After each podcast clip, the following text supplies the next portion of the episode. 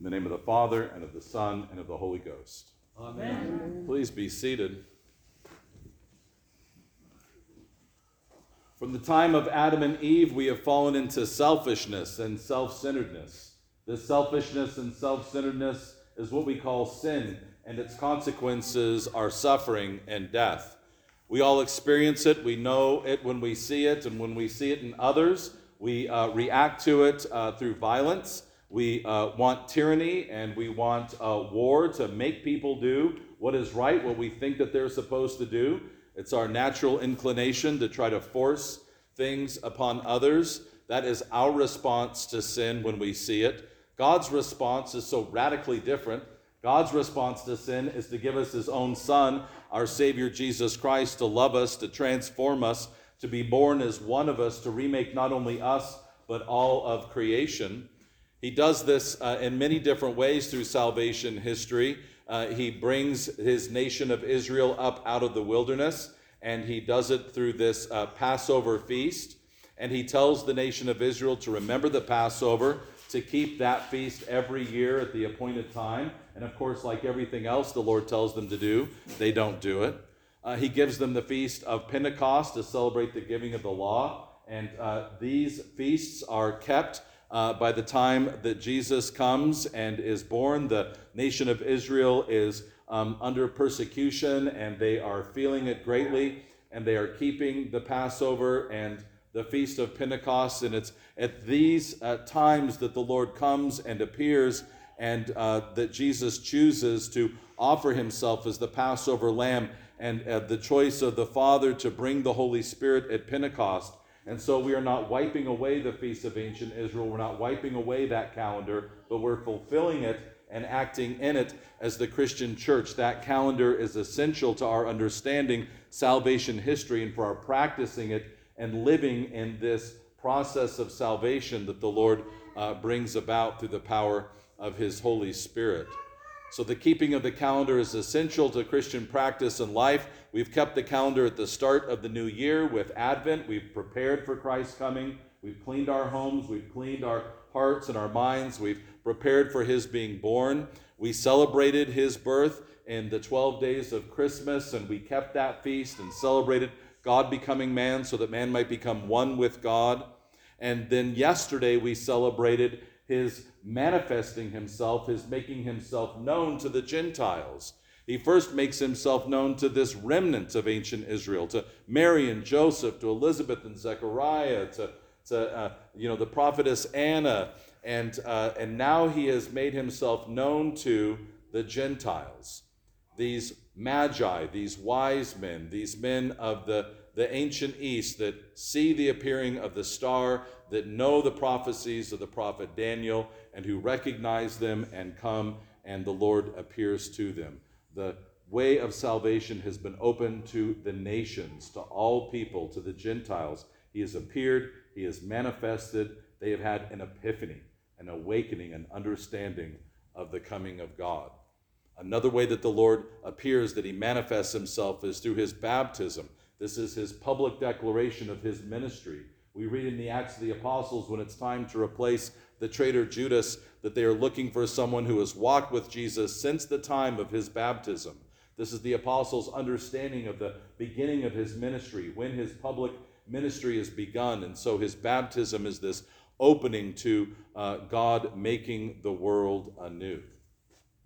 It is not uh, surprising that when he does this, when he manifests himself, he manifests himself as Father, Son, and Holy Spirit, as the Trinity.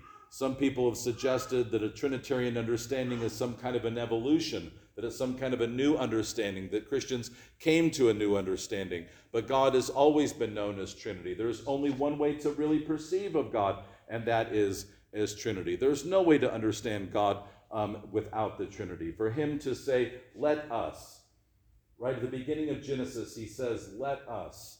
He's thinking, He is reflecting he is preparing to act, and there's no way to do that as just a subject. A subject who perceives, who thinks, always has to have an object. The Father and the Son and the Holy Spirit are reflecting among themselves, considering and discussing among themselves. as the Holy Trinity. The subject has to have an object, they have to be in conversation. And they say, in conversation, in this holy unity, let us create, right? Let us create. And so the prophet Isaiah, 800 years before Christ is born, says what? He says, Behold my servant whom I uphold. Who is speaking there? That's the Father. The Father is saying, I behold. I behold who? My chosen, and whom my soul delights. Who's that? That's our Lord and Savior Jesus Christ. He is the Messiah. He is the servant of God, right? I, the Father, behold my chosen, the Son, in whom my soul delights. I have put my Spirit upon him, the Holy Spirit. So here in Isaiah 42, verse 1, we see Father, Son, and Holy Spirit declared 800 years before the time of Christ, the only way that God can be understood. And what is he doing? He is saying that I will bring forth justice to the nations. He says he has established justice in the earth, and the coastlands wait for his law. Justice is the gift of God, it is the gift of himself. Everybody knows what justice is, even though nobody has seen it. We've never seen it. You've never pointed to the courts and seen it. You've never pointed to the law and seen it. None of us have ever seen justice. And yet we know that it is a good thing that our hearts yearn for and desire, and everybody yearns for it. This is something to remind those who claim to be atheists, who claim to be uh, enemies of revelation, right? That don't think that there is a revelation from God or that there is an image in which all mankind has been made. Even those that, that reject God know justice. They rail against injustice, yet they've never seen it. And they hunger for it, and God is the only one who can bring it because He is the only one who is good. He's the only one that is just. He is the only one who doesn't depend upon another, who doesn't depend upon someone else. He's the only one who can provide it. And he says that he will. He says, I will take you by the hand and keep you. He says to open the eyes of the blind, and he will make all things new. And he fulfills this promise. He fulfills the giving of justice. He fulfills the making of all things new in the person of our Lord and Savior, Jesus Christ, Jesus of Nazareth, who is God become man, so that man might become one with God. And he is declared by the last of the ancient prophets, John the Baptist. John the Baptist is the, perfect, the perfection, the fulfillment of all those ancient prophets who have gone before, and he declares repentance. He calls the people to the River Jordan, this great crossing between the wilderness and between the promised land. He stands at that passage between wilderness of sin and the promise of God, and he says, Come and be here and cross into the righteousness of God. He calls them to repent to do this. And he says, God will make all things new. And he says he will do that by his son. And then John says, and that's him. He points to the person of Jesus and he says, This is the one who I've been t- telling you about. This is the one that I've been proclaiming. And Christ comes into the river Jordan, he comes into that crossing place, and he descends into the waters of baptism. But his baptism is so unlike any other baptism. Where we are washed with sin, he has no sin. When we need to be made new, he is always new. But Christ takes humanity. He takes all of creation upon himself as he joined his divinity to our humanity in the womb of the Virgin. He takes all of creation with him under the waters of baptism. He pulls all things down with him under that water. And when he rises up out of the waters of baptism, he brings us and all of creation with him, and he brings us up into newness of life, washed and made clean, ready for the peace and the love of God. And when he does this, a voice is heard from heaven Behold, my Son, in whom I am well pleased. Now we have seen the Son descend into the waters. We have heard the voice of the Father, and then the crowd that is assembled is receiving an epiphany. They have a new understanding. They see the Holy Spirit descending like a dove, not a dove, but the best description they have is someone like a dove descending upon Jesus, the Holy Spirit. Father, Son, and Holy Spirit are made known, are manifested, appear, are an epiphany to the assembled crowd. and they know now that God has fulfilled the promise that He has made from old. He has cleansed all the waters of creation. The water that each and every one of us was baptized in was made clean and new by Christ when He rose out of those waters.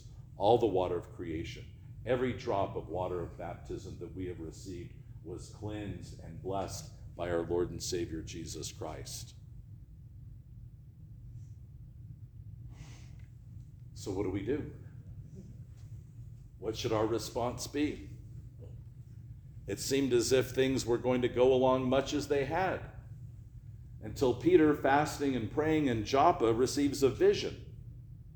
This radical vision, you'll remember in the Acts of the Apostles, of these animals descending on this great tablecloth, and the Lord says, Rise up and eat. And Peter says, Lord, please, I can't.